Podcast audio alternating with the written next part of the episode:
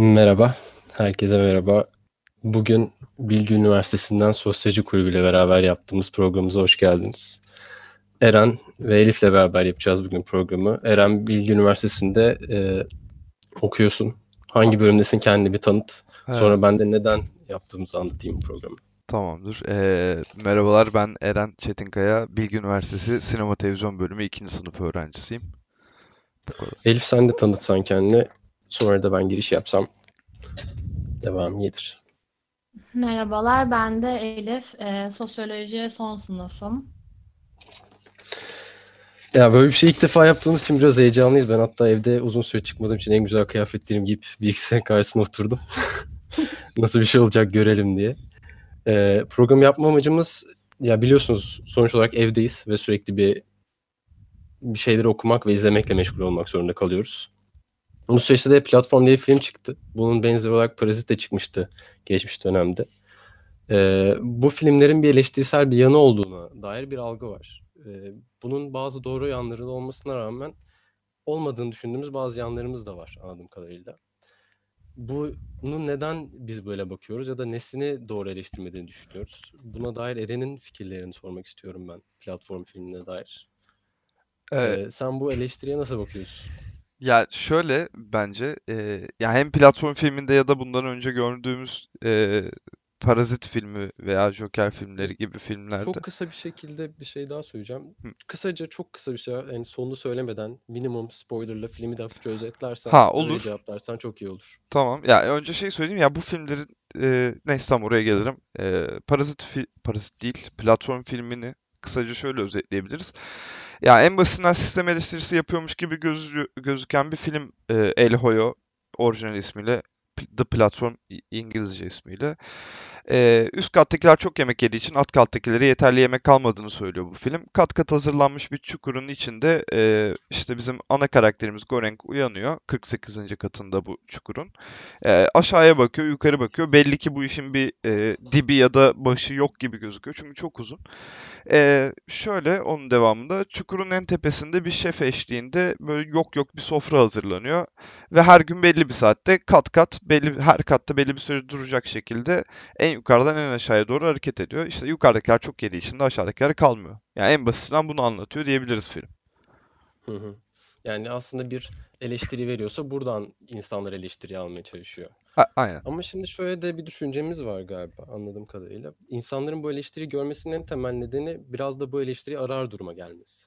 Yani en azından ben bunu biraz böyle görüyorum. İnsanlar öyle bir e, çıkmaz görüyor ki artık yaşadığı dünyada. Çünkü bir sürü böyle durumlarda eşitsizlikle karşı karşıya kalıyor. Bu eleştiri de biraz kendi hayatından çıkarımlar yaparak koyuyor biraz gibi geliyor bana.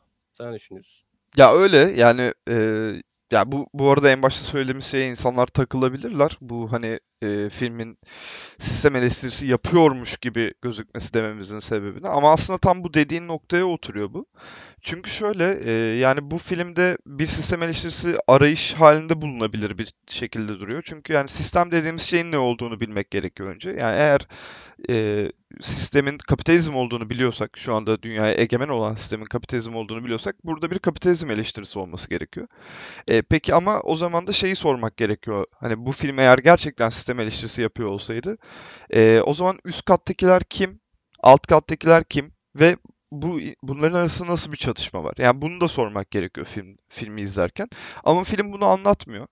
Ama yine de tabii ki hayatımızda çok çokça şahit olduğumuz, kimimizi direkt etkileyen bir bu e, nasıl diyeyim sistemin etkisi direkt olarak işlediği için bazı insanlara ve hatta çoğumuza hatta hepimize yani bütün insanları e, bu yüzden de birazcık en ufağından da bir böyle e, sistem eleştirisi gördüğümüzde falan oraya sarılmak istiyoruz aslında. Biraz da burada yatıyor bu filmin sevilmesinin nedeni aslında. Ya bu filme baktığında bir sürü insan e, korona durumuyla da benzeştirdi. İşte yağma var diyor işte çünkü filmin mantığında biraz da şu var. Sürekli herkes işte ihtiyacı kadar yerse en alta kadar gider gibi bir e, teori de var filmin içerisinde. Hı. Ama bunun sırasında işte en alttaki bir anda en üste çıkabiliyor. Böyle geçişler de var film içinde. Bunu da işte insanlar korona gibi işte yağma ile koronayı birbirine benzeştirerek bunu da biraz olduğu durumla da özdeşleştirdi. özdeşleştirdi. E biz burada diyoruz ki aslında burada bazı şeyleri anlatmakta eksik. Tamam evet bir şeyler de eksik. Ama peki filmin nasıl anlattığı şey ne? Neyi anlatıyor Hı. yani film? Ya şöyle e, aslında şu yani tam olarak e, koronadan korona kısmından bir başlamak gerekirse yani ya bu filmin işte koronavirüs nedeniyle suçluluk yağmacılık meselesinin falan filan anlatıldığı ya da bunların daha gerçekçi olarak yansıtıldığı ya da bu filmi daha gerçek kıldığı bu şu anki günümüzdeki durumun. E, yani bu söylem yalan değil, aksine haklı ve doğru da bir söylem bir anlamda. Ancak e, komik olan şu, korona yeryüzünde yokken de dünyanın %3'ü geri kalanın hakkını yiyordu ve bunun yüzden bu sebeple de dünya üzerinde aç insanlar vardı. Ee, yani bunun başlıca nedeni aslında sistem, korona değil. Ha, yani bu film neyi anlatıyor meselesi? Ya aslında ufak bir Yani araştırmayla orada sen ya söyle. orada senin gördüğün şey benim hiç fark etmediğim. Senin orada gördüğün şey güzel. Ya bana daha öncesinden de bahsetmiştin. O yüzden de biraz bu sorun üzerinde gitmek istedim. Hı. Anlatırsam bence bir sürü insan farklı bir şey duymuş olacak filmle ilgili. Ya olabilir. Yani bilmiyorum. Ufak bir araştırmayla birlikte şey çıkıyor ortaya. Aslında bu filmin eee, şöyle ki Stanford hapishane deneyinin bir eee, nasıl diyeyim uyarlanması gibi de o yani Stanford hapishane deneyinde yaşananların bir şekilde anlatılması olarak nitelendirilebilir bir noktada. Eee, ufaktan bir Stanford hapishane deneyini anlatmak gerekirse bir, duymayanlar varsa diye. Eee, 1971 yılında mahkum ve gardiyan olmanın psikolojik etkilerini incelemek adına Stanford hapishanesinde psikolog eee, Philip Zimbardo liderliğinde bir grup araştırmacı tarafından yapılan bir deney bu. Eee, gücün insanları yozlaştırıp yozlaştırmayacağını merak ediyorlar bunu yaparken. 24 tane lisans öğrencisi seçiliyor. Gardiyan ve mahkum rolleri olmak üzere. Ee, seçilen öğrenciler Stanford, Stanford Psikoloji Binası'nın Bodrum katında sahte hapishaneye yerleştiriyorlar. Böyle kurmaca bir hapishane yapmışlar. Oraya yerleştiriliyor. Kısa sürede yol, rollerine aşırı kaptırıyor bu insanlar kendilerini ve bir takım psikolojik sıkıntılar çıkmaya başlıyor. Çünkü gardiyanlar mahkumlar üzerinde hem psikolojik hem de fiziksel bir hegemonya kurma çabasındalar. Yani bunların birkaç örneği de var. İşte ilk günden dis- çok disiplin kuramadıkları için şey üzerinde, mahkumlar üzerinde. Ee, işte ne bileyim şınav çekme cezası verme ya da şınav çekerken üstüne basma gibi böyle fiziksel şiddetler de yapıyorlar. He, sırf bu şeyi kurabilmek için. Ee, bunların sonunda Zimbardo e, deneyin 6. günde deneye son veriyor. Ee, hatta şöyle bir olay da var. Ee, mahkumlar hapishaneye çukur diyorlar. Ee, şimdi bu platform Bu filminde. filmde Aynen. de Aynen. Hı hı. Ya filmde de o hapishanenin yani çukurun olduğu şeyin adı zaten direkt çukur. evet doğru. Orası bir çukur ve onu da orada birbirine bağlıyor diyorsun yani. Ya bir yerde evet hem bu bir örnek bir yerde bir, bir hani bunun bir gönderme olarak da algılayabilir çünkü sinema seyircisi biraz gönderme bulmayı seviyor. Ee, bu bir gönderme diyebiliriz o anlamda. Ee, onun Yani dışında evet. sen sen söyle istiyorsan. Ya ben sana katılıyorum. Bu böyle bir şeyi anlatıyor. Bir sosyolojik deney. Galiba bir hı. süre sonra bu sosyolojik deneylerin bu tarz uygulanması da yasaklanıyor. Ya yanlış Ee, bilmiyorsam hatta bundan sonra yasaklanıyor. Olabilir. Ee, ya bu filmde böyle bir şey koyarken aynı zamanda şunu unutuyor ama mesela bence en azından bu filmin yönetmeni ya da senarist. Kendi düşüncem şu, böyle bir soyut bir şey yaratıp bir nesnelliğe çevirdiğimizde ve bu nesnellikteki insanı araştırdığımızda yeni bir alternatif bir dünya yaratmış oluyoruz. Ve bu alternatiflikte e, aslında gerçek olmayan bir şeyi önümüze koyup bir eleştiri gibi lanse ettiğimizde olmayan bir şeyin eleştirisini yapmış oluyoruz aslında. Yanlış mı düşünüyorum bilmiyorum. Sen katılır mısın bana? Ya ben, E böyle olduğu zaman da bazı şeyleri doğru yerden bakamıyoruz gibi geliyor o yüzden de bana. Yani eleştiriyi doğru veremiyormuşuz gibi geliyor. En azından bu film özelinde. Ya aslında dediğin şey çok doğru bence. Yani şu şu bakımdan doğru. Yani evet bu deneyler bir, bir takım çıktılar veriyor olabilirler bize. Ee, ve hani evet oradaki gardiyanlar güç güçle beraber kendi işte şeylerini unutuyor. Aslında hepsinin birer öğrenci olduğunu unutuyor ve diğer insanlara baskı kuruyor falan filan olabilir ama ya burada kaçırdığımız nokta bence bir yerde şu. Ee, ya evet orada bir yeni bir nesnellik oluşturuyorsunuz. Ama bu nesnellik de eşitlikçi bir nesnellik değil. Yani orada da bir ta- yine de bir şekilde üst sınıf ve alt sınıf var. Hı hı. Yani Yani orada da. Aynen öyle. Yani Deney bu için yüzden. bahsediyorsun, deney üzerinden. Evet, deney özelinden bahsediyorum. Ya o yüzden de e, ya işte buradaki insanlar bencilleşti ve bu demek ki bütün insanlık doğasında bencildir demek. Ya bu çok büyük bir genelleme ve böyle bir şey yapılması bence mantıklı da değil. Çünkü gerekli şartlar oluşturulup bir de o dönem yani bir de eşitlikçi bir düzende bakalım insanlar böyle bir güç kurma birbirleri üzerine güç iddia etme şeyine varacak mı? Bunu, buna da bakmak gerekir yani. Bu derde sahip olacak mı? Evet. Düşüncesinde. Evet. Ya bu arada ben hızlı bir giriş yaptığım için bazı şeyleri söylemeyi unuttum. E, mail adresimiz var. Ben şeyleri, mesajları görüyorum. Bazı arkadaşlarımız da çok güzel yorumlar yapıyor. Ve konuşma sırasında bence bir kısmına cevap da veriyoruz. Veremediklerimize de tekrar dönüp cevap vermek için gerekirse soruları alırız. E, mail adresimiz var ve şöyle bir kurgumuz da var. Bundan sonraki haftalarda her hafta cumartesi günü bunu 9'da yapalım diye düşündük. E, ama bunun ilerleyen süreçlerinde sizden de işte etrafınıza karşı fikirlerinizi, ne yapmak istediğinize dair e, işte ya da ne olduğuna dair düşüncelerinizi bize yollarsanız biz hem burada bunu tartışır duruma geliriz hem de sonrasında bunları cevaplar duruma geliriz. Ya evet. Evet yani bu böyle de bir şey var. Soru geldi. O zaman nasıl en alt en alt kat çocuk sağlıklı bir şekilde yaşıyor? Ya şimdi şöyle e, ya oraya girersek spoiler vereceğiz ve sanırım yayın başlamadan önce bir arkadaşımız spoiler verilmemesini rica etti. E, ya bile. evet biraz vermiş ol. E, yani tamam evet. şey verip ona istiyorsanız istiyorsan cevap vereyim ona da yani bir noktada ama bir- e, Berdan e, cevap verdi. tamam okey. Bu arada senin Şeyde, sesinde bir ufak bir ufak sıkıntı var. geliyor sesin? Yok şu anda bir robotik geliyor. Bir sıkıntı var. Aa, aa. Ben o arada şeyi anlatayım. Sen bir mikrofonla uğraş.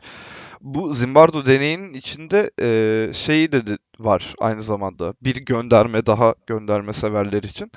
E, Zimbardo deneyden sonra bir açıklamasında şunu söylüyor. Denekler arasında kendinden oluşacak bir dayanışma bekliyordum ancak işler hiç beklediğim gibi gitmedi.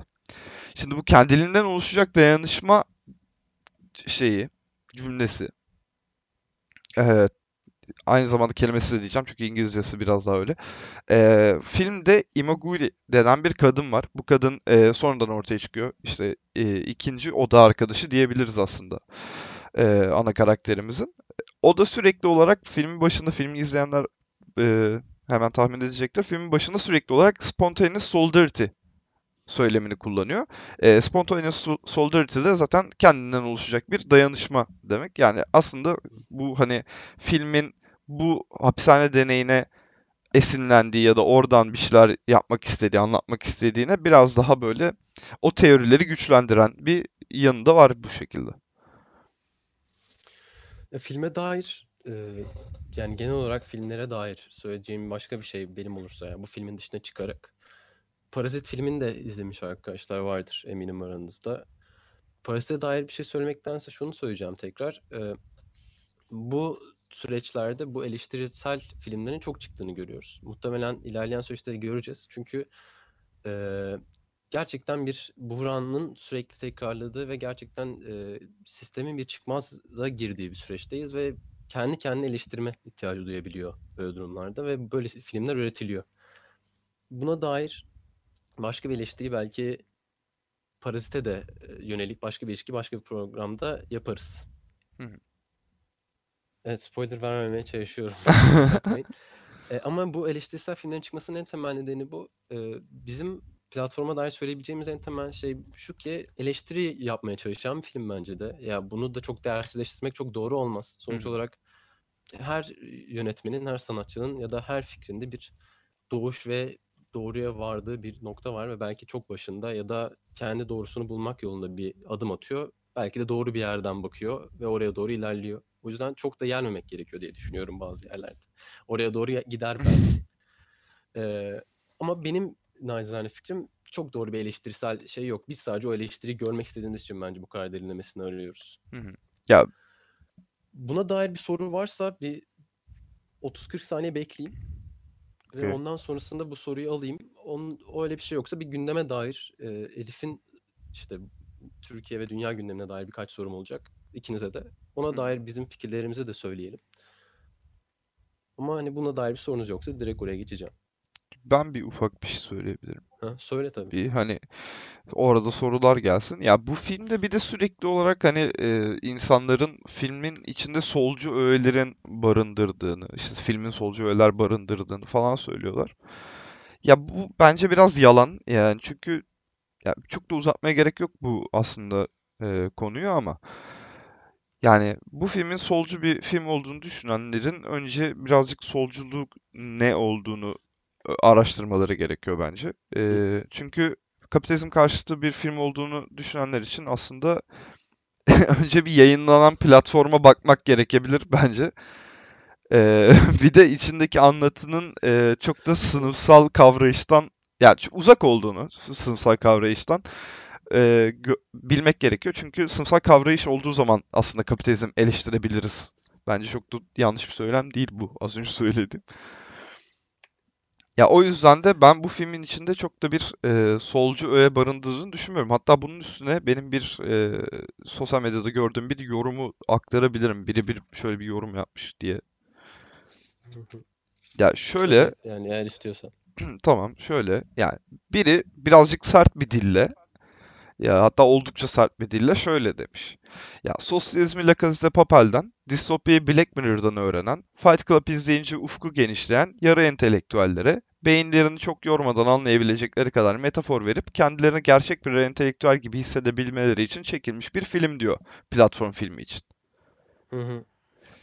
Ya evet yani şöyle söyleyebiliriz. Ya burada yarı entelektüelden kastını anlamadım. Yani böyle bir tanımlama var mı? Gerçekten böyle yarı entelektüel diye ayırdığımız bir entelektüel seviyesi var mı bilmiyorum ama ya bu bir entelektüel bir şey değil yani bu anlattığın işte Fight Club'da işte diğer saydığın şeylerde ben de entelektüellik değil ve böyle bir değer vermeye gerek yok bence. Bunu böyle tartıştıktan sonra zaten bu tartışma yapan kısma. Bunu değerli değerli bir şey kılmaya gerek yok. Entelektüel terlik de böyle bir şey değil çünkü yani. Ama katılıyorum söylediğin şeye genel olarak. Ya bir şekilde bir özet ama çok e, kaba bir özet. Kaba bir özet evet. Yani kesinlikle ben de kaba bir özet olduğunu katılıyorum ama şey biraz doğru. Yani bu insanlarla de Papel'de Çabela duyunca of ya o diziyi solcu sanıp işte Fight Club izleyince de Gece falan. kulüplerinde çaldılar. E, evet yani bu, bu biraz da değersizleştirme e, solcu öğeleri. O yüzden aslında bu filme solcu demek birazcık solculuğu zedeliyor gibi de geliyor bana. Ee, ben şimdi gündeme dair bir şeyler sormak istiyorum. Elif duyuyorsan beni. Evet buradayım. Hı, tamam. Ya gündeme geçeyim. Ee, hem daha belki daha ilgi çekici bir yere geçmiş olur ve hem de spoiler'dan kaçınabildiğimiz kadar kaçınmış oluruz. E şimdi dünya gündeminde çok doğal olarak korona diye bir gerçeklik var ve bu gerçekten her şeyin üstüne geçti. Her tartışmanın belki kapamaması gereken tartışmaları bile bazı yerlerde kapattı yani ister istemez bu. Ve en çok şunu duyuyoruz. İşte insanlar kendilerini eve kapatsın. İşte kendini karantinaya almak gibi bir tanımlama var. İşte insanların bir kısmı evden çıkmama şansına sahipler. O bir kısım insan da çıkmak zorunda. Ve buna karşı bir önlem de çok alınmıyor. Ne düşünüyorsun bununla ilgili yani? Ne yapılabilir? Neden böyle oluyor? Ve hani buradaki sorun ne? En temel çelişki ne sence? Yani şöyle birkaç gün önce bir harita gördüm. Bu evden çıkamama kuralına İstanbul özelinde uyan ilçeler ve uymayan ilçeler olarak. E, uyanlar işte Kadıköy, Beşiktaş, Şişli, Bakırköy. Uymayanlar işte Arnavutköy, Esenler, Bağcılar olarak şey yapılmış. E, ben bu değerlendirmenin yanlış olduğunu düşünüyorum. Çünkü kurala uymak, uyamamak üstünden değil de uyabilmek e, ya da uymak, uymamak değil de uyabilmek, uyamamak gibi bir yerden yapılması gerektiğini düşünüyorum. E, çünkü hani hepimiz biliyoruz ki evden çıkmadan hayatını idame ettiremeyecek olan insanlar var. Ve bunlar nüfusun çok büyük bir kısmı. Evet ya ben ee... geçen bugün de bir haber gördüm. Pardon sözünü kesiyorum. Ya 35 Yok. milyon e, şey insana şey var. E, nedir? Karantina var diye. Ama aslında işte bu karantina yapılırken bile o 35 milyonun işte sadece çalışanlar hariç gibi bir şey var. Ee, bir saniye. Bende biraz yankı varmış. Sesin şeyini ayarlayayım. Eee, ve hani bunun bir gerçekliği yok. İnsanlar çıkmak zorunda olduğu için de çıkıyorlar biraz da. Yani çıkam çıkmamak, karantinada kalmak da bir seçenek aslında bir yere baktığımızda. Yani Tabii. ben böyle düşünüyorum Yani biraz da. e, öteki geçenlerde bu evet sen pardon. Dinliyorum, dinliyorum, dinliyorum, dinliyorum. Ya bu meselenin öteki kutbunda da evinin deniz kenarında bisiklet sürerken işte sakin ol champ diye bir post atabilecek bir azınlık var. Hani büyük bir çoğunluğun hayatını idame ettirmek için sokağa çıkmak zorunda olmasından yanı sıra. Evet. Öyle yani ben bunun böyle olduğunu düşünüyorum. Ya aslında görüyorum bir yerde. Yani çünkü bu insanların dışarı çıkmak gibi zorunluluğu var. Hatta bazı yerlerde şöyle bir yorum görüyorum. Hepimiz de Twitter, Instagram ya da işte böyle yerlerde kullanıyoruz ve görüyoruz ki işte haritayın fotoğrafını atmışlar. İşte Bağcılar'da insanlar sokağa çıkıyor ne kadar cahiller gibi bir e, algıyla yaklaşmış oraya. Ama aslında ya sorun bu değil. Bu insanın cahilliği değil. Evet, işçilerin daha yoğunlukta yaşadığı bölgelerden bahsediyoruz buradan bahsederken. Ve bu insan biraz zorunda olduğu için çıkıyor. Çünkü eee, işte birileri açıklama yaparken en temel sorunu işte biz üretim yapan bir ülkeyiz, üretime devam etmek zorundayız diyor. Ben insanları yaşatmak zorundayımdan önce. Ve böyle olunca doğal olarak buradaki insanlar dışarı çıkmak zorunda, metroya binmek zorunda ve çıkmama şansına da sahip değiller. Çünkü yeterli eee, şey zeminleri yok bunu yapabilecek. Yani bunu istese de yapamıyor çünkü hayatını idame ettirmek zorunda. Belki de evinde 5 kişiye bakmak zorunda. Eee, bu arada bize şöyle bir eleştiri gelmiş. Yarı entelektüel ya da cahil diye bahsetmek bence çok yukarıdan bakan bir eee, görüş demiş. Ben de katılıyoruz. Bence de öyle. Bize de öyle. Zaten biz yani o şeyi almamızın nedeni anladığım kadarıyla Eren'in hani ve benim zaten orada eleştirdiğim şey de böyle yarın yani böyle yorumlamak da yanlış. Orada da söylediğim şey oydu. Yani öyle de yorumlamıyoruz aslında.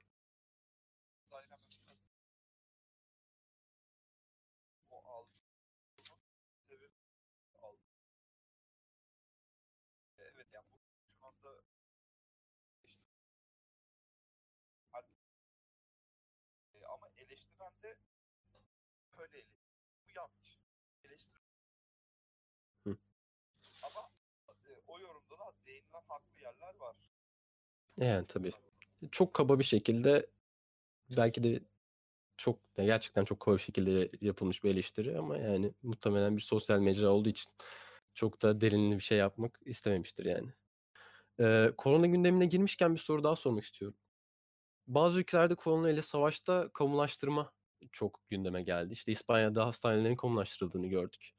Ee, bu süreçte Türkiye'de de bazı hastaneler pandemi hastanesi diye e, adlandırıldı ve o şekilde kullanılıyor galiba.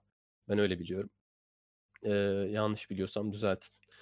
Peki sizce sistemin şu an işte bazı insanlarda da şunu görüyorum çünkü işte sistemin kurtarıcısı kamulaştırma olabilir. İşte ne güzel bu bizi biraz eee, beraber davranmaya ve kamulaştırmanın güzelliğini görmemizi sağladı. Sizce bu sisteme bir eee, koltuk değneği olacak mı? Yani sistemin kurtarıcısı gerçekten kamulaştırma mı? Bunun bir gerçekliği var mı sistem içerisinde? Ne düşünüyorsunuz? İkinizden de buna dair bir şey duymak isterim.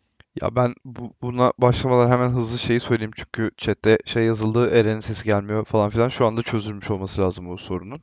Evet evet geliyor şu an. Evet hemen az öncekine nazaran ona yanıt vereyim sonra senin soruna tekrar dönelim.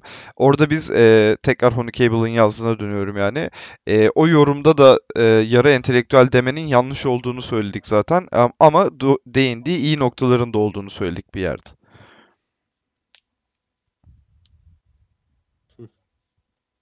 Ya Evet. doğru söylüyorsun. Momo da çok fazla tepki aldığımız için o film konusuna biraz geçmek istedik. Ama yani bunun burada keseceğiz değil. Şu gündeme dair konuşmadan sonra tekrar film hakkında konuşuruz. Beyin fırtınasına devam ederiz. Ama onu şey e, halinde yaparız yani. Bu dakikadan sonra spoiler vereceğiz deriz ve Aynen. kalan arkadaşlarla yaparız. Daha Evet evet. sağlıklı olur diye düşündüğüm için ben biraz ittim onu. O yüzden gündem kısmına geçtim. Evet evet bence Yoksa de evet öyle daha mantıklı. Tekrar bu kamulaştırma kısmına dönüyorum. Sorumu yenilemem gerekirse ya genel olarak kamulaştırmanın çok güzel olduğuna dair ve bunun bazı insanlar için bir umut olduğuna dair bir görüş var. Ee, böyle mi sizce gerçekten yoksa bu bir çözüm mü yoksa değil mi? Yani ben e, birazcık şey yapayım, bahsedeyim. E, ben şu an e, krizde kamulaştırılan kurumların e, kriz bittikten sonra da e, böyle kalacağını düşünmüyorum. Kriz bittikten sonra tekrar öz- özelleştirilecek. O yüzden aslında kalıcı bir çözüm değil. Bunun yanı sıra sağlık sadece kriz dönemlerinde değil her zaman e, devletin karşılam- karşılaması gereken bir şey. Çünkü insan hakkı yani. E, bu sadece sağlıkla da sınırlı değil. E, işte eğitim, beslenme, barınma, ulaşım gibi alanlar zaten e, insanların temel hak ve özgürlüklerinden olduğu için e, bunun zaten normal zamanda da karşılanıyor olması gerekliliğinin akıllara gelmesi daha güzel olurdu. Hani Evet yani bir çok zor bir anda bir kurtarıcı gibi ortaya atılan bir şeyin aslında çok bir gerçekliği de kalmıyor bir yerden sonra. Yani tabii şu an gerekli olan bir şey ve yapılması gereken bir şey gerçekten. Kamulaştırılmadığı sürece bir sürü insan sokaklarda sürünmek zorunda kalabilirdi bu koşullarda ve bir şekilde bu insanlara yara bandı olması için bir yöntem. Ama ileriki sürece baktığımız zaman bunun çok bir gerçekliği olmayabilir. Bana da öyle geliyor. Ya şöyle de bir şey görüyorum mesela. Geçenlerde okuduğum bir haberdi. Ee, işte Rusya'da Rusya buğday ihracatını sınırlandırma kararı alıyor. Ve Dünya Sağlık Örgütü bir açıklama yapıyor bunun üzerine. Hani işte bu harcamaları beraber karar vermezsek şey yapamayız. İşte dünyada kıtlık olabilir, besin kıtlığı olabilir vesaire gibi bir açıklama yapıyor. İşte o yüzden beraber karar verelim diye bu şeyler ne bileyim Dünya Sağlık Örgütü gibi örgütler harekete geçebiliyor. Ama dönüp baktığımız zaman işte İran'dan, Küba'dan işte ambargoyu bu süreçte kaldırın sesleri yükseldiği zaman da hiç kale alınmıyor. Hatta işte e, kanser ilacını 1 dolara satacağım dediği zaman bunun ambargosu uygulanıyor ki kendi ilacını 100 dolardan satabilir bir şekle gelsin. Ya burada bir ikiyüzlük görüyorum ben aç- açıkçası. Bu sistemin getirdiği bir ikiyüzlük gibi geliyor bana. Yani burada çözümün e, bu olmadığını, hani çözüme böyle anlık dokunuşlarla bir şeyleri düzeltilemeyeceğini, sistem- sistemin sürekli kendisini bir soruna ve sıkıntıya sürükleyeceğini görüyorum ben en azından böyle baktığım zaman. Çünkü bir ikiyüzlülük içeriyor kendi içinde. Siz ne düşünüyorsunuz? Filmi eleştireceğiz bu arada ama dediğim gibi sonrasında. e, katılıyorum. Evet.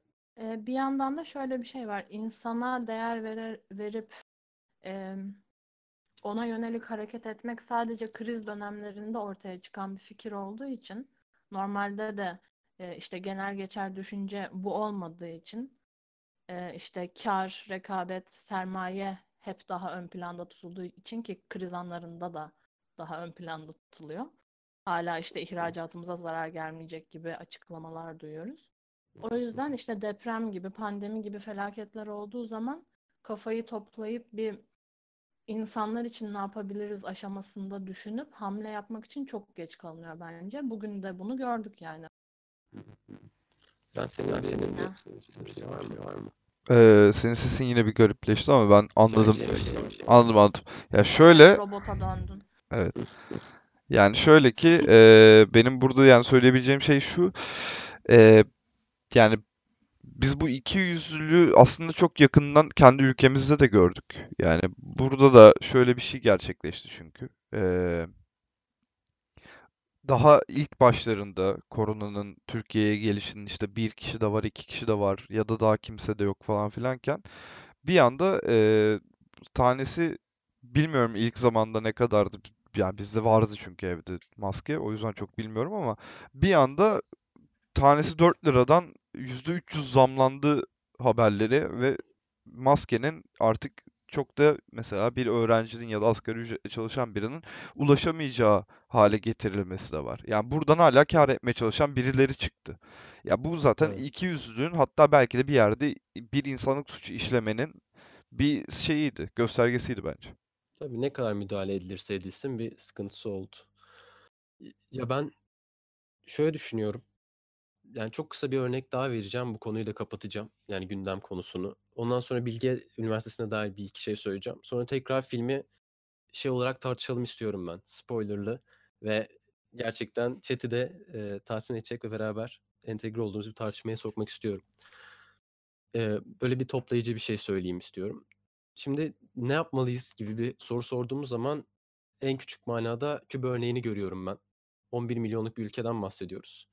Ama işte e, dünya genelinde 1600 doktorla beraber yardım eder duruma geldi. Ve bu bunu yaparken bunu yapması nedeni kendi toplumcu tavrıyla e, kendi halkını savunmaya aldığı ve işte bir sürü ülkenin kabul etmediği insanları ülkesine alıp tedavi etmeyi kabul etti. Çünkü insanı odağa koyduğu için yapabildi bunu. E böyle olduğu zaman da işte dünyanın diğer ülkeleri de ülkeleri olmasa da insanları bence bir kısmı bunu görür hale geliyor.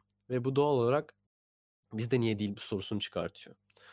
E bunun böyle olması için daha e, insan odaklı ve gerçekten e, insanı önemli kılan bir düşünceyle hareket etmesi gerekiyor ve Küba bunu yaptığı için şu an bu kadar başarılı olabiliyor bu durumda. Bunu bence bu bağlamda böyle kapatabiliriz. Buradaki ana fikri, ana ikiliği bu doğuruyor. Bu iki ideolojinin birinin temelinde insanın, birinin de temelinde paranın olması ya da sömürebildiğim kadar fazla şeyi sömürmek olması ikileminin yattığını düşünüyorum ben. Onun dışında bilgiye dair daha yeni aldığımız için söylüyorum. İşte Bilgili Susmuyor platformum var. Bilgi Üniversitesi'nde olan arkadaşlar bilir. İşte ben de o platformun geçmiş döneminde sözcülüğünü yapmıştım ve bir iki toplantı yapmıştık. Hafif bir doğal olarak durgunluk dönemindeyiz. Yani çünkü okullar kapalı ve çok aktif bir şey yapamıyoruz. Belli başlı taleplerimiz vardı. O talepleri saymamakla beraber bugün gördüğüm şeyi söyleyeceğim. Hazırlıktaki arkadaşlardan bize gelen mesajda işte fiziksel olarak kitaplarını 375 liraya satan okul şu an e sistemde de 365 liraya satıyormuş. Ve işte %100 burslu insanlar var. Gerçekten bu zor dönemde de bazı şeylere ulaşmak daha zor. Ve bunu pek umursamadan bu insanlara bunları almayı zorunlu bırakıyorlar ve okulu geçem yani sınıfı geçemeyecek duruma geliyorlar ve bu gerçekten bu insanların suçu değil. Bence bu insanlara bu e, yükü de yüklememek gerekir. Bu da okulumuzdaki ve çok iç, iç olduğumuz bir şeyin çok önemli bir sorunu bence. O yüzden bunu da söylemek istedim. E, bu da böyle.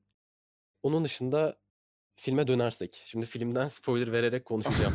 evet artık e, spoiler. Şimdi filmin başında şöyle yani spoiler vereceğim. 3 saniye veriyorum. Madem eleştiri istiyorsanız spoilerla eleştirelim. Ya şöyle e, filmde bir ana karakterimiz var ve ana karakterimiz bir süre içerisinde algıladığımız şey şu. E, normalde gelen insanlardan farklı bir yöntemle geliyor. Çünkü genelde oradaki insanlar mahkum. Hı hı. Ya da işte bir e, suçun karşılığında geliyor insanlar oraya. Bu insan kendisi gelmek istemiyor çünkü sigarayı bırakıp Don Quixote okumak istiyor. Aynen. Don Quixote burada bir e, metaforun e, şeyi olabilir. Yani ben biraz böyle yorumladım. Bir işte Don Quixote'un umutsuzluğunun belki karşılığı olarak Don Quixote'u seçmiş olabilir diye düşündüm ben yani. e, bunu ben böyle yorumladım. O süreçte bu umutsuzluğu vurgulaması beni rahatsız etti biraz. Ama bunun bu kadar büyük bir obje olarak kullandım orada onu bilmiyorum. Ama bana öyle geldi. Sen ne düşündün? Ya şöyle bu kadar büyük bir obje olarak kullandı mı da bence kullandı çünkü kitabın içinden e, bölümler okundu. Kitap sürekli olarak close-up dediğimiz yakın plan çekimde gösterildi. Artı üstüne karakterin tipi bile Don Quixote'a benziyordu. Yani Don Evet. Quixote'un illüstrasyonlarını bilen bilir. Benziyor yani. Casting de biraz benziyor. Hatta makyaj ve şey de diyelim yani işte saç Hı hı. sakal tıraşı. Ee, burada sanki bana şey varmış gibi geldi biraz. Hani Don Quixote'u okuyanlar bilir. Don Quixote yel değirmenlerine karşı savaşır ve aslında e, feodal toplumu... Okumayanlar da biliyordur onu. Ya evet bu arada. Ya aslında biraz şey e, feodalizm yıkıldıktan sonra gelen burjuvazi toplumundan rahatsız olup tekrardan feodalizmi geri getirmek. Bunu böyle anlatıyorum ama bu aslında kitapta şöyle şövalyeliği geri getirmek isteyen ve kahraman olmak isteyen bir kişi Don Quixote orada. Ve hasta bağlamda aynen. Tarih çarkını geriye itmeye çalışan gerici bir tavrı var aslında. Evet bir Böyle de yerde. bakabiliriz yani. Evet. Ama burada zaten o- olay Don Quixote'u eleştirmek değil yani kitabın yazarı Cervantes ilerici bir yazar ve sistemin yani şey tarihli tarihin geri akamayacağını yani ya- ilerici olmak zorunda olduğunu söylüyor aslında kitapta. Çünkü Don Quixote ne yaparsa yapsın o el değirmenlerini yıkamıyor. E şimdi film Yenemiyor yani. Aynen. Ya filmde buraya dair bence şu var. Ya bilmiyorum ben biraz sinirliyim filmin senaristlerine karşı. Çünkü sanki bana biraz da şey gibi geliyor. Filmin senaristleri Don Quixote'u da yanlış anlamış gibi geliyor yani. Çünkü o o yani tam Nasıl olarak anlamışlar, nasıl anlamaları gerekiyordu? ya ben bence şöyle anladıkları şey şu ya da anlatmak istedikleri şey de odur belki. Ee, yine e, yel değirmenlerini yıkmaya çalışan bir karakter görüyoruz. Goreng bu sefer. Ee, ve yine yıkamıyor belki. Sonda bir hani açık kapı acaba yıktı mı? Ama sonuç olarak spoilerlı dediğimiz için direkt sert giriyorum. Sonuç olarak sonunda Goreng de ölüyor yani. Evet. Ve yine bir umutsuzluk var. Ya sanırım ya Don Quixote'un anlamamışlar ve bunun bir umutsuzluk olduğunun farkında değiller. Ya da Don Quixote'un bu çabasının bir e, sonucu olmadığını, bu filmde sonucu olabilir ama siz bu sonuca giderken ölebilirsiniz ya da ölürsünüz gibi anlatmaya çalışmışlar gibi geliyor bana bir yerde de. Yani orada ben bir ya biraz da açıkçası Don Quixote'a da biraz hakaret. Onu da değersizleştirmeye az önce de söylediğim hani bir şeyde ilk filmi spoilersız konuşurken eleştirirken söylediğim gibi bir değersizleştirmeyi bu sefer Don Quixote'a yapıldığını da düşünüyorum ben. Ya bu ben bu amacı güttü mü bilmiyorum. Yani senaristler gerçekten Don Quixote'u bu bağlamda yermek istediğimi bilmiyorum. Ama e, yani evet kız çıkıyor. Yukarı doğru çıkan insan kız oluyor. hı, hı hı, Ve işte kurtulduğunu bence sembolize ediyor o kızın. Evet. Ve belki de bütün sistemin çöküşünü de temsil ediyor oradaki. Evet. Evet. Ve bu Ya şekilde Don Quixote'un yendiği bir e, süreci bahsedebiliriz. Ama burada farklı bir yorumlamayla bundan bahsediyor. Ya Ya onun burada dışında ya Hı, bu söyle. Hon- dediğine nazaran şeyi söyleyeyim. Ee, evet adam da aşağı inerek şövalyelik yapıyor. Bu doğru. Ee, ancak e, kızın yukarıya çıkıyor olması ama Don Quixote'un aş yani Don Quixote'un diyorum. Goreng'in aşağıda ölüyor olması meselesi. Yani ben orada onu diyorum. Yani e, Goreng aşağıda ölüyor ya. O umutsuzluk diyorum. Ve yukarı çıkan kızın bu arada en üst kata çıkabildiğini ya da çıktı çıkıp sonrasında ne olduğuna dair de hiçbir bize bir şey sunulmuyor bir noktada. Ya o bize bırakılıyor ama yani Evet. ben şahsen bir şeyin yıkılışının temsilen oraya Ya çıktığını tabii o işte bizim ilk dediğimiz şeye geliyor. Biz bir sistem eleştirisi arıyoruz. Biz bir çıkar yolu arıyoruz. Ve film o yüzden bize böyle iyiymiş gibi geliyor bir noktada. Ya ben şahsen böyle düşünmedim. Yani evet yani bizim eleştiri yapmaya yani olduğundan daha fazla eleştiriyi görmeye çalıştığımızı ben katılıyorum. Ama ben yani şahsen senaryonun da yönetmenin de bunu bu şekilde atmak istediğini düşündüm. Yani Hı hı. gerçekten bir şeyin yıkılışının temsilini oradaki kız üzerinden yapmayı, umudu da belki o kız üzerinden kurmaya çalıştığını bir, bir bağlamda düşündüm. Bunu sadece doğru yerden yapmadığını düşündüm ben. hı. Yani e, işte bir eleştiri veriyor ve gerçek olmayan soyut bir şeyin eleştirisi üzerinden veriyor. Bunu yaparken daha iyi- iyisini karşısına koymuyor ve bu eleştiriyi buradan vermiyor. O beni rahatsız etti Hı en çok. Ya bu Ee, arada benim Toprak rahatsız olduğum şey oydu yani. Hı hı. Toprak şunu Sıfırıncı kat demiş, e, sıfırıncı katta kurtuluş değil demiş. E, evet yani çünkü sıfırıncı katın bize bir kurtuluş, ya bize tek söylenen şu ya, bu kız bizim mesajımız ve en üst kata giderse kurtulacağız. Ama Ve bu bir şey varsayım yani. kızın imgeselliği nedir burada diye soruyor bu arkadaşımız. Kızın imgeselliği yani ya burada şeye kadar gidilebilir. Bu biraz Doğu mitolojisine gidip ya işte Budizm reenkarnasyonu işte o her katta tekrar uyanmanın aslında birer reenkarnasyonu olduğu vesaire ve işte o kızla beraber işte o kızın annesiyle en alt kata inme çabası falan Bir- biraz da şey var filmde hani bunu çok okuyan olmuş. Tanrı imgesi işte en üst kattaki o yemek hazırlayan şefin kusursuz bir yemek hazırlamaya çalışmasından kaynaklı Tanrı olduğunu ve bu işte sürekli olarak zaten Goreng'e bir Mesih denmesinin sebebi vesaire. Ya bir din imgesi var. Ya bu kızın imgeselliği konusu da e, açıkçası çok hakim olmadığım için İnek. Kız inek.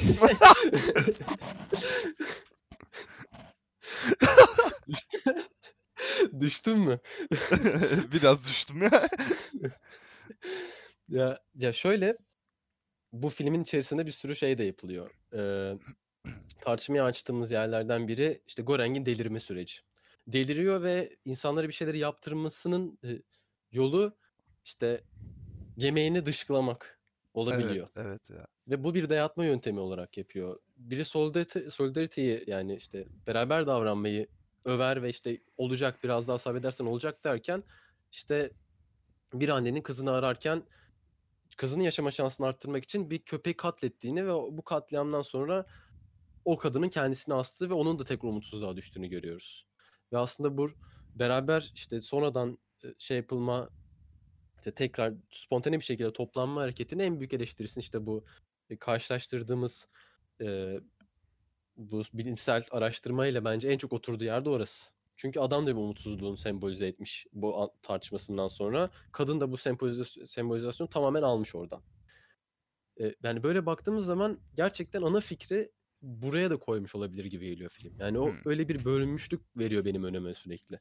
ben buradan da rahatsız oluyorum biraz bu anlamda. Ondan. Ya işte burada aslında tam olarak şey ya şimdi bu biraz sert bir eleştiri olacak ve filmi sevenler benden nefret edebilir ama çok da umurumda. Neyse. Ee, şöyle ee, evet. şöyle ya bu filmde bir metin yok. Bu film sadece alt metinden oluşuyor. Ya metafor üstüne metafor yığarak bir şey anlatıyormuş gibi gösteriyorlar kendilerini bu filmde yani. Çünkü mesela bak tam dediğin Honey Cable kurtulacağız demiyorlar hiçbir zaman. Hatta daha üste çıkmaktan vazgeçip mesaj vermeyi göze alıyorlar. Çünkü orada mesela e, işte Goreng diyor ki bütün bu insanlara yemek eşit gidebilir. Niye gitmiyor? E şimdi bu, Goreng'in çıkış yolu bu. Bu bir kurt, kurtuluş mudur? Bence değildir bu arada. Bu sistem içinde bir çözüm arayışıdır. E, lakin burada yaptıkları şey bu olduğunda film sana şeyi anlatıyor. O an o durumda ne yapılabiliri gösteriyormuş gibi. Ama aslında sorunu kökten çözebilirler filmde. Ve ben bir seyirci olarak bunu gördüğümde ve baş karakter bunu yapmayınca açıkçası biraz kopuyorum filmden. Yani sanki şey gibi geliyor. Ben bu adamdan daha zekiysem niye bu adamın filmini izliyorum şu anda gibi oluyorsun bir yerde. Çünkü film yani sinema dediğimiz şeyin en temelinde e, özellikle Hollywood sinemasının en temelinde yatan şey karakterle kendini özdeşleştirme bir, ve bir katarsis anı yaşamak ya. Bu film katarsis anını bana yaşatmıyor çünkü karakter böyle şey. E, o ya unutuyor dışarıda gerçek bir dünya olduğunu ve oraya yeni işte şey olduğunu, hmm, gönüllü olarak geldiğini falan. Ve Tabii. o anlık bütün dünyası o oluyor ve orayı yıkmaya çalışıyor. Oysa ve bir yandan şey bu yıkımı yıkımı çok yoğun yaşatıyorlar bu arada. Evet. Yani karşısında kendisinin tamamen bir kar- karşıtı var ve hani olayın her yolunu görmüş. bir şekilde kendisini sürekli ikna eden biri karşısındakini ve oranın kurallarını biliyor. Bu kuralları bilirken de karşısındakini nasıl yöneteceğini biliyor ve ona diyor ki sen çok yaşamazsın. Ve onu kandırıyor, kendisine güven duyduruyor ve bağlıyor onu bir yatağa ve onu yiyecek aslında. Hı hı. Ama diyor ki sen iyi bir çocuk olduğun için sana bir hafta veriyorum. Şans eseri adamın ilk dönemde iyi bir insan olmasının getirisi olarak işte iyi böyle tırnak içinde eee, şey Çinli kadına iyi davrandığı için Çinli kadın gelip adamı kurtarıyor ve bir süre dayandıktan sonra beraber kaldığı insanın cesedini yiyerek yaşıyor. Ve bu tamamen bozulma işte ilk kusması vesairesiyle kırılma anını çok yoğun bir şekilde yaşatıyor film. Yani artık göze parmak yani o. Anladın mı? Böyle sokuyor gözüne her şeyi. Ve öyle görüyorsun sen bunu. Bir metaforun inceliği de yok aslında öyle baktığımızda evet. orada. Ya biraz da şey bu bu, bu, bu arada şöyle bir şey. Ee, nam nam nam nam. Gör. ya bu metafor konusu bir yerde şöyle bir şey bence bu arada. Ee, bu kadar göze parmak şeyleri, üstte bir sınıf var, altta bir sınıf var ve üsttekiler yemek yediği için alttakiler yiyemiyor meselesini bir metaformuş gibi lanse etmek de metaforu şey ya metafora ayıp oluyor biraz anladın mı? Yani metafor dediğimiz şey çünkü bu kadar basit bir şey metafor değil. Metafor güceniyor. Metafor gücendi evet yani. Çünkü gözde parmak arkadaşlar bunu hepimiz biliyoruz yani. Hepimiz birilerinin bizden fazla yemek yediği için Met bakın metafor yapıyorum. Birilerinin bizden fazla yemek yediği için kendimizin aç kaldığını biliyoruz zaten yani. Evet. Bu arada şey Honey Cable şeyi isteyeceğim senden. Ana karakter kendi kafasında yukarı çıkıp çıkmamasını düşünüyor. Kızı tek başına gönderiyor. Bana biraz açar mısın? Çünkü benim anladığım buradan şu. E, karakter de yukarı çıkıp çıkmamayı düşünüyor kızla beraber. Ama kızı tek başına gönderiyor. Eğer dediğim buysa benim burada diyeceğim karakter zaten ölü onu düşürürken. Ya, istese de çıkamaz. Ee, ama eğer başka bir şey kastediyorsan onu yaz. Ona göre bir daha bir okuyayım.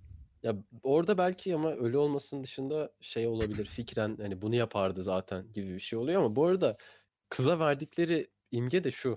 Yani en etkileyici, en e, simgesel şeyi yollamak istiyorlar yukarı. Ve hani e, filmin bir yerinde de şu söyleniyor zaten. Bizim oradaki işte üst yönetim çok önem verir buna ve 18-16 yaşından küçük biri bulunmaz aşağıda asla diyor. Hı hı. Ama bulunuyor. Biliyoruz. Bulunduğunu da görüyoruz. Ve işte oraya yollanacak şey bir işte aralarından seçilmiş bir tatlı ve bu tatlıyı da hayatları pahasına koruyorlar. Hı hı. Bakıyorlar ve gerçekten 16 yaşından küçük bir kız var ve burada bir e, belki de bir doğuşu ya da bir bozulmayı da temsil ediyor kızın yukarı çıkıyor olması. Ki o kadar yüksek hızla yukarı çıkarken nasıl çi- şey basınçtan yaşıyor sorusu.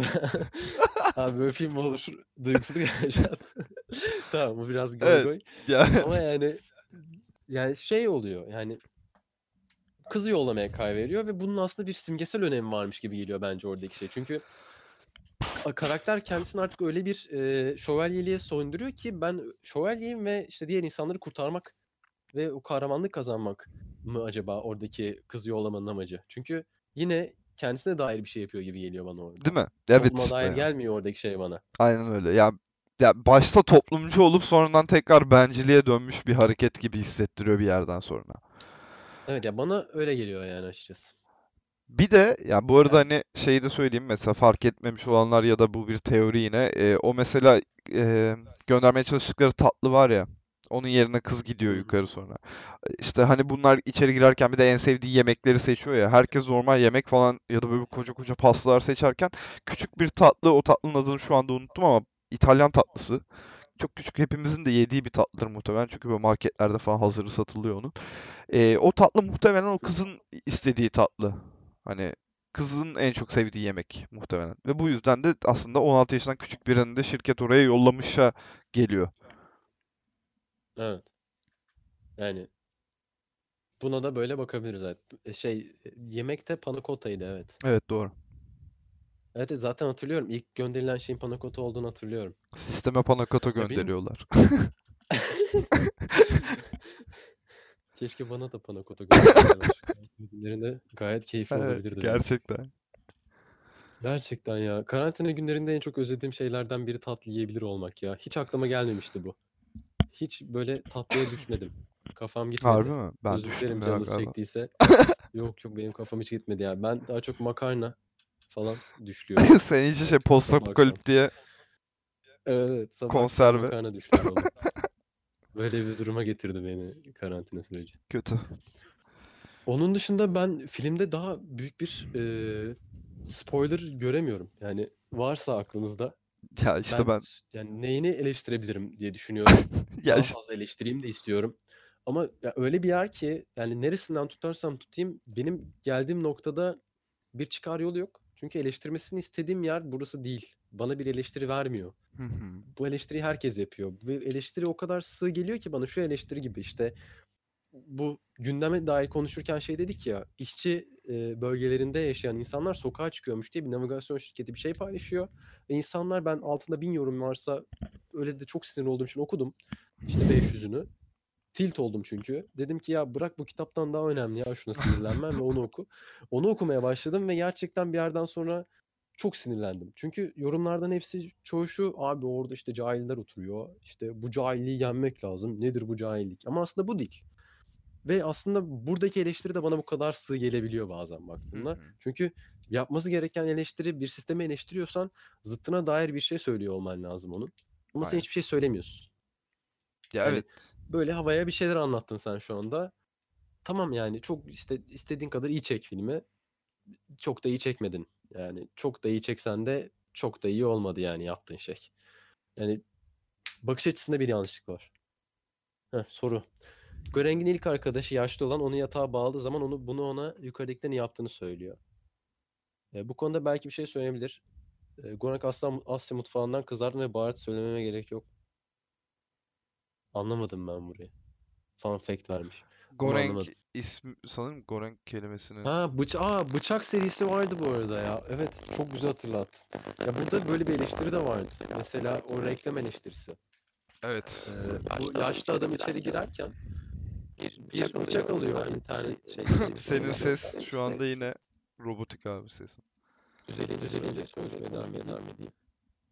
Ee, hala bozuk ama ee, Anlaşılıyorsa konuşayım. konuşayım. yani İzin biraz konuşayım. yok yok yani biz bir kapataç falan bir şeyler yap istersen ben orada şeye döneyim. Sen Plus Bıçak serisinden bahsedeceksin anladığım kadarıyla. Ben de eee What Kind of'un yazdığından devam edeyim. Konuştuklarınıza ek olarak küçük bir soru. Goreng'in ilk arkadaşı yaşlı adam o, onu yatağa bağladığı zaman bunu ona yukarıdakilerin yaptığını söylüyor. Yani burada aslında şöyle kendisi yapmasına rağmen yukarıdakilerin yaptırdığını ya da yaptığını söylüyor olması eee, bir noktada şuna denk düşüyor. Yani şöyle ki yani işte ezen, ezilenlerin ezmesine doğru bir geçiş yapacağım buradan ama umarım anlaşılır. Eee, benim sesim geliyor mu? Arkadaşlar. Geliyor geliyor. Benimki düzeldi mi? İşte şu anda seninkini yazıyorlar galiba. Çünkü delay var. Robot oldu. Çok kötü. Vesaire gibi. Muhtemelen an düzeldi. düzeldi. Düzel düzel. Senin sesin de düzeldi. Ben şeye devam edeyim. Ee, ya ezilenlerin ezmesi diyebiliriz Goreng'in yaptığı şeyi söylemesinin e, nedeni olarak. Yani çünkü Goreng orada bir e, bunu yapılmasının nedeninin e, işte yukarıdakiler olduğunu söylerken e, bunu ona yaptıranların yukarıdakiler olduğunu söylüyor. Çünkü ona bir dayatma var. Orada aç kalacak eğer e, Goreng'i yemezse arkadaşı. Bıçaklı arkadaşı hı. yani. E, ve bunu yapmasının nedeni olarak da yukarıdakileri görüyor. Bu bu arada bu bir sınıf bilinci arkadaşlar bu arada yani. Evet. Sınıf kini. Evet sınıf kini. Şey, Ama oradaki hata da şu. Yemektense birlik olup yukarıdakini yıkmak gerekiyor. Yani sınıf yani Evet. oda arkadaşınız yemek değil. Evet ya yani bu aslında çok çok enteresan şeyler var. İşte şöyle örnek bile verebilirsin. Hani bir tane siyahi bir şey geliyor sonrasında ve yukarı çıkmak için yardım istiyor yukarıdakilerin yukarıdakilerden ve işte onun altındakiler ona yardım etmiş. İşte bu işte tarihsel olarak baktığımızda sınıfların ortak hareketi. Ondan sonra e, süreçlerden sonra sınıfların birbirinden tamamen kopuşu ve işte üst sınıfın alt sınıfa ihaneti olarak da üst sınıfın yardım etme, etmemesi ve onunla dalga geçmesi. Evet evet. bir metafor da alabilirim yani ben oradan. Ama bunlar işte hep böyle overread oluyor bir yerde aslında. Evet yani artık bu benim okumak istediğim şeyi okudum. Anladın Evet, mı? Evet, sen bunu görmek istedin. Evet. Ben onu orada görmek istediğim için gördüm ama hiç böyle bir kaygısı olduğunu Pony düşünmüyorum Cable'ın inatla şey sorusu var. Bunu daha önce de sormuştu. Ben dojladım o soruyu. İnatla şeyi soruyor. Yani siz yemez misiniz arkadaşınız? Yer misin? Ben yer misin seni sen? ben seni yerim. Ya Ben yer seni yerim. Arkadaşlar bu arada yemem ya. Yani galiba yemem. Yani çünkü sonuçta şey var yani yemeyip yukarıya tırmanmaya çalışmak bir gerçek. Ya bu, bu arada hani şey- gerçekten o kafesin içine konulduysam ve oraya bir de gönüllü girecek kadar aptalsam bu arada. Ee, ve oraya konulduysam ve bu baktım hani şey oluyor. En aşağı indikçe ya da yukarıya çıktıkça işte ya en alta indiğinizde aç kalıyorsunuz ve işte a- en yakın arkadaşınızı ya da işte oda arkadaşınızı vesaire yemek durumundasınız gibi bir konu varsa ya açıkçası o zaman ben de orada bu film ya bana bu soru geldiğinde ben de filme şunu sorarım. Ee, mesela o kadın var ya en alt kata yersin abi diye bağırıyor. Kesin yer. Neyse en alta inen kadın Nam nam nam. en alta inen kadın nasıl en alta kadar inip hayatta kalıyor bir ay boyunca? Ya her Ama katta yani yemek film yiyor düzeni ama ge- bize gelen soru bu değil ama. Evet yani Şimdi bize tamam gelen da. soru şu. Yer misin 200 yemez misin? düştün. 200 yaşı kıta düştün ve yemek gelmiyor artık. Anladın mı? Yemeyeceksin yani. Evet, Bir ay evet. odada biriyle berabersin. Evet. Senin şeyin ne? Yani zaten kağıtları geçerken şeyi görüyoruz yani yanmış birileri. Nasıl yanmışlar onu anlamadım. Yani ne sokmuş artık içeri insanlar ve ikisi de yanmış orada. Ben hiç anlamadım. Bir O şey şey kişi yok vardı. yok o şey Biri katana çekti falan. evet katı Çok ilginç. Katana falan çektiler bir de. bu arada yanma meselesi şey ya bu hani masadan yemek alıp stoklamaya çalışırsan Aa evet. falan filan aynen Evet, evet orada. doğru. Evet yani e, doğru bu bu ayrıntı da var mesela. Aşağı giden yemekten bir şey çalıp yanında saklarsan e, ekmek bilemezsin yazmış. e, işte ekmeği çalıyor ve işte alt kata giden yemeği durdurursan ya çok sıcak oluyor ya çok soğuk oluyor. Ya donarak ya yanarak ölüyorsun. Evet evet. Bu arada Honey Cable inatla yoldakileri yiyerek ya Honey Cable sen istiyorsan ye bu arada ya. Yani gel yemişim sistemini. Nam nam nam. Evet yani. Orada öyle bir sürece giriyor gerçekten. Ne bulsa yiyorlar. Evet yani. Hiç itirazı olmuyor yani. Evet evet. Abi Çiğ benim, benim bu falan. arada filme dair yakaladım. Gerçekten filmi tekrar yaşadım bu arada. Yani her anını kar tartıştık gibi hatırlıyorum. Çok ufak tefek şeyler kaçmış olabilir. Ya şeyi sahnesi var işte yukarıda yemek çıkıyor bir şekilde yani Pina Colada'nın çıkmadığını görüyoruz ama aynı zamanda orada Pina Colada'yı tartışıyorlar. Yukarıda en üstte aşçı. İşte buna bir şey olmuş. Tüy buluyorlar. Birinin saçına şey yapıyorlar. Kim bunu hata yaptı falan gibi aramaları var. Orada ne anlatmaya çalıştığını çok anlamadım. Orada bir tanrısallık yüklüyor Evet evet. Aynı işte kat. Yani her kusursuzluk. şeyi mükemmel şekilde Aynen. yolluyoruz Aynen öyle. gibi bir şey var. Tanrısallık işte. Ya bunu bir şirketin yapıyor olması o şirketi bir şeytanlaştırma mı? İşte şirket metaforu aynı Şeytan zamanda olsun. bir kapitalizm metaforu mu? Yani çünkü şey de biliyoruz ya işte Oscar'da ödül alırken Paris'in yönetmeni işte herkesin derdi ortak kapitalizm diyor ama hani Ama Oscar. gerçekten bir çok güzel bir yazı var işte Paris'te e, işte sistematik smoke miydi? Sosyalizm smoke. Şu an sallıyor oldum biraz. Bunu yazacağım. ya yazının başlığını bulursanız okuyun. Paylaşacağım da ben. Okumanızı tavsiye ederim. Oradan eleştiriyi veriyor. E, yani oradaki eleştirinin benzeri de burada var. Yani aslında. Yani böyle bir şey söyleyebilirsin aslında. Yani bir eleştiri de vermiyorsun. Çünkü eleştirdiğin şey bu olsa dair bir eleştiri olmaya e, varamamışsın. Sıkıntın orada yani. Hep buna bağlıyorum kısacası konuyu. Evet evet. Ya bu, bu arada film evet tamam. Yani insanlar çok Arka beğendi filmi Sokaklar evet ya ben ya ben bu bölümü hatırlıyorum biliyor musun? Ya bir gün ya mesela haftaya konumuz Arka Sokaklar o bölümü bulursam bu bölümü tartışabiliriz. Yani Ben ben bu arada fun fact vereyim. sembolize etmiş ver. Ben bu arada bir ufak bilgilendirme. Linç yemeyeceksem hayatımda hiç Arka Sokaklar izlemedim arkadaşlar. Bu bir gerçek. Tamam izleyeceksin işte bizimle Evet. beraber Arka Haftaya izleyeceksin. Haftaya Arka Sokaklar işte ilk bin bölüm ilk bin bölüm tartışıyoruz. Ben ölmüşüm. Evet. Ya bu arada tekrar hatırlatayım. Mail adresimiz yazıyor. E, mail adresine e, mesaj atarsanız işte ne düşünüyorsunuz, ne tartışılmasını istersiniz ya da siz ne düşündünüz ve ne olmasını bekliyordunuz gibi şeyleri biz okuruz, tartışırız. Seve seve tartışırız. Belki siz gelir siz bizimle burada tartışırsınız. O da Hem olur. kendi sorularınızı daha rahat e, konuşacak duruma gelirsiniz. Ha bu arada senin Ben robotik sese sahip olduğun noktada biz aslında şeyi konuşuyorduk. Berdan'ın yazdığı yine. Ee, X-Blade yani işte bıçakların XS bıçak bir şeyler hani iPhone göndermesi yaptıkları böyle küçük çakallıkla onu konuşuyorduk. evet. Evet, evet. Bu Orada kadar. Evet. 11 bin lira. Ee, 11 bin lira doğru. Ve tuğlayı keserken Evet, kendini Hannibal. Lecter de emikliyordu demişler. Hannibal Doğru. Lecter'da Onu şapır da tartışalım. Hannibal şey, Lecter'ı tartışalım. bunun o kadar çok dağıldık ki artık o kadar çok dalga geçme moduna geçtik ki ben biraz koptum. Ama şunu da söyleyelim ve benden bundan sonra hafifçe toparlayıp kapatalım ve sonraki hı. haftaya bırakalım. Bence çok keyifli bir yayındı bu arada. Çok Ben teşekkür ederim Elif ve Eren. Teşekkür Ee, ederiz. şu biz e, bu filmleri koyduk, önümüze izledik. E, ne izlememiz gerekir? Bu haftadan sonra neyi tartışabiliriz? gibi bir film önerisi Ha, yaparsan okey. Eren. Tamam olur. Bu arada şey söyleyelim e, bence. Haft yani neyse tamam en son söyleriz. Haftaya cumartesi falan filan meselesi. Hı hı. Ee, şimdi madem bu kadar eleştirdik bu filmi ve hatta en başında siz sistem eleştiriyorsunuz arkadaş film değil falan denir. Bu arada bu denilene ben şu orada da yanıt verdim ama film sistem eleştirdiğini savunuyor ve bu yüzden biz onlara değindik bir yerde de aslında. Şimdi gelelim ne önermeli kısmına. Ee, ya işte bu film şu bu film işte bu eleştiri işini çok iyi yapıyor diyebil diyemem.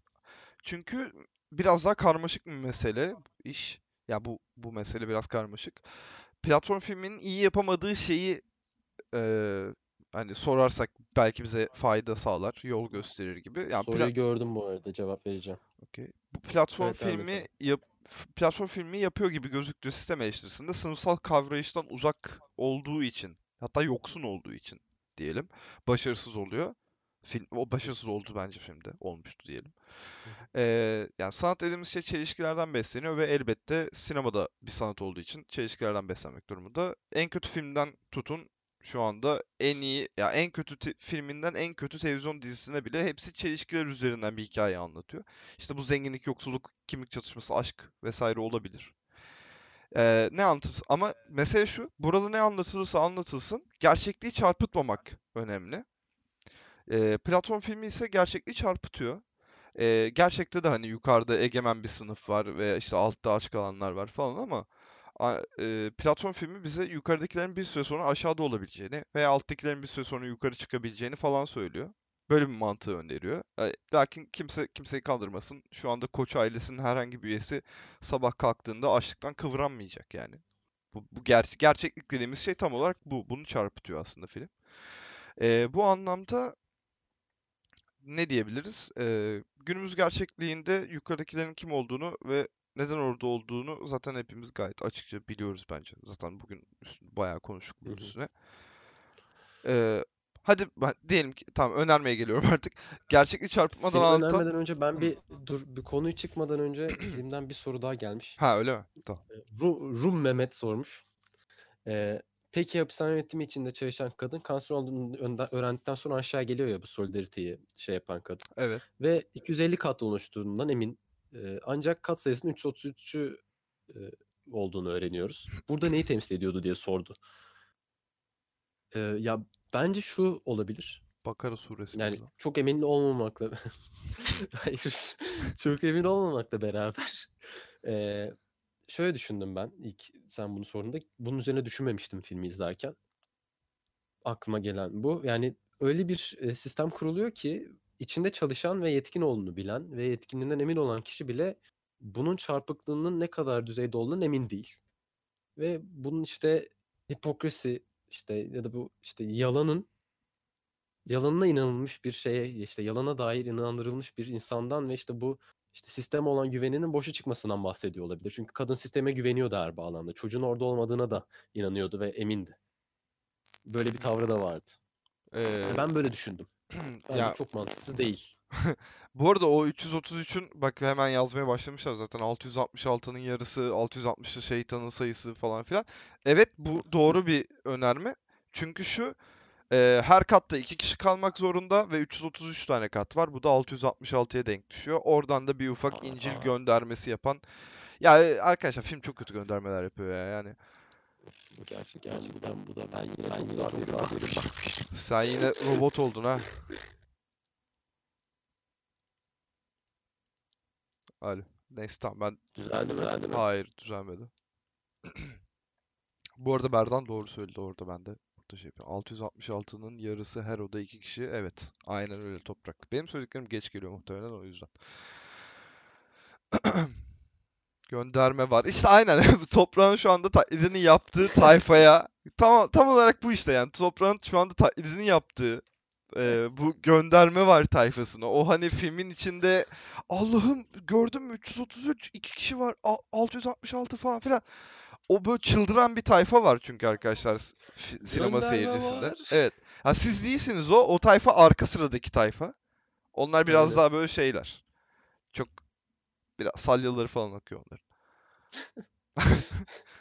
Önerme kısmı da geçeyim mi film önerme? Evet geç. Film öner. Film öner de film izleyelim. Evet evet. Bir film görün ya. Ee, gerçekliği çarpıtmadan anlatan bir film önerme yerinde olur. Bu o kadar madem hani gerçekliği çarpıtıyor falan filan dedik hatta bu kadar gömdük bu filmi. Ee, sinema tarihinden klasik örnekler izlenebilir. Bisiklet Hırsızları, Umut, not alın arkadaşlar tekrar söylüyorum. Bisiklet Hırsızları, Bunlar çıkacak. evet evet, Desika'nın filmi, Bi- Bisiklet Hırsızları, Yılmaz Güney, Umut filmi. Bu ikisi izlenebilir. Ya da hadi dedik ki bunların yanı sıra biraz da güncel filmleri izleyelim. Yılmaz Ee, Güney arkadaş.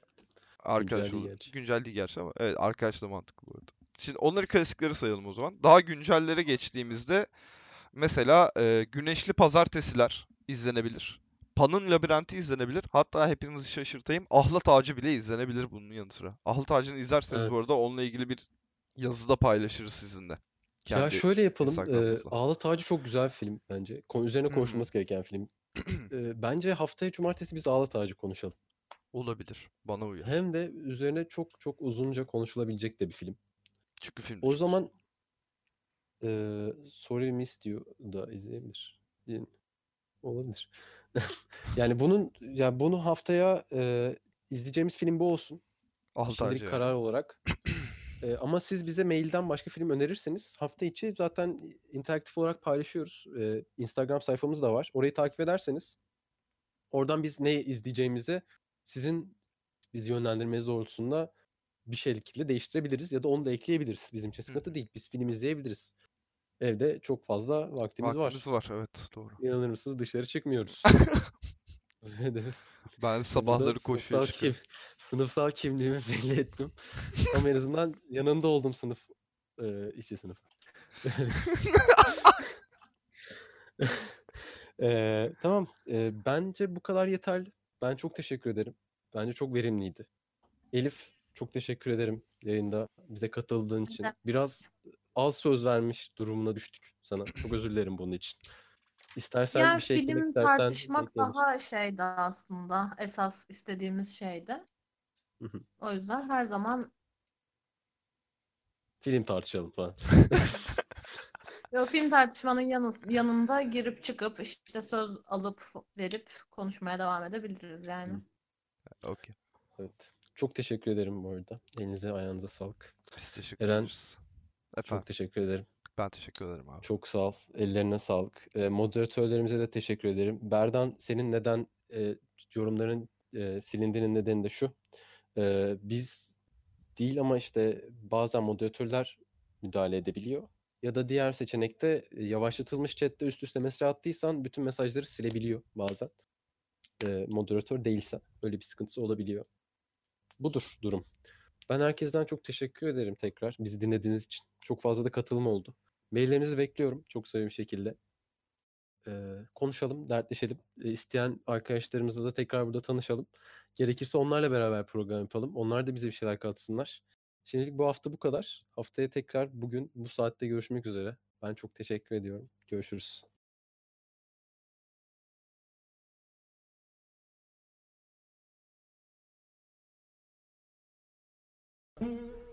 since I've been gone.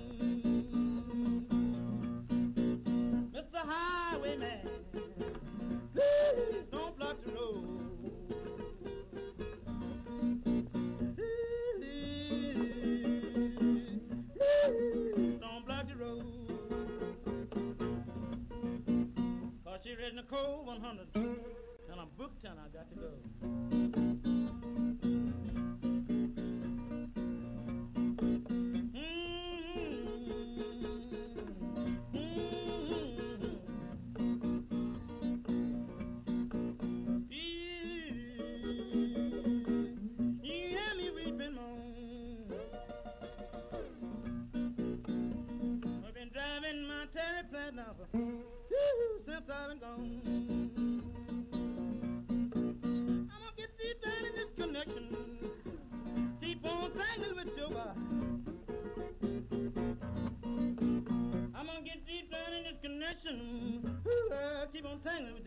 Thank you.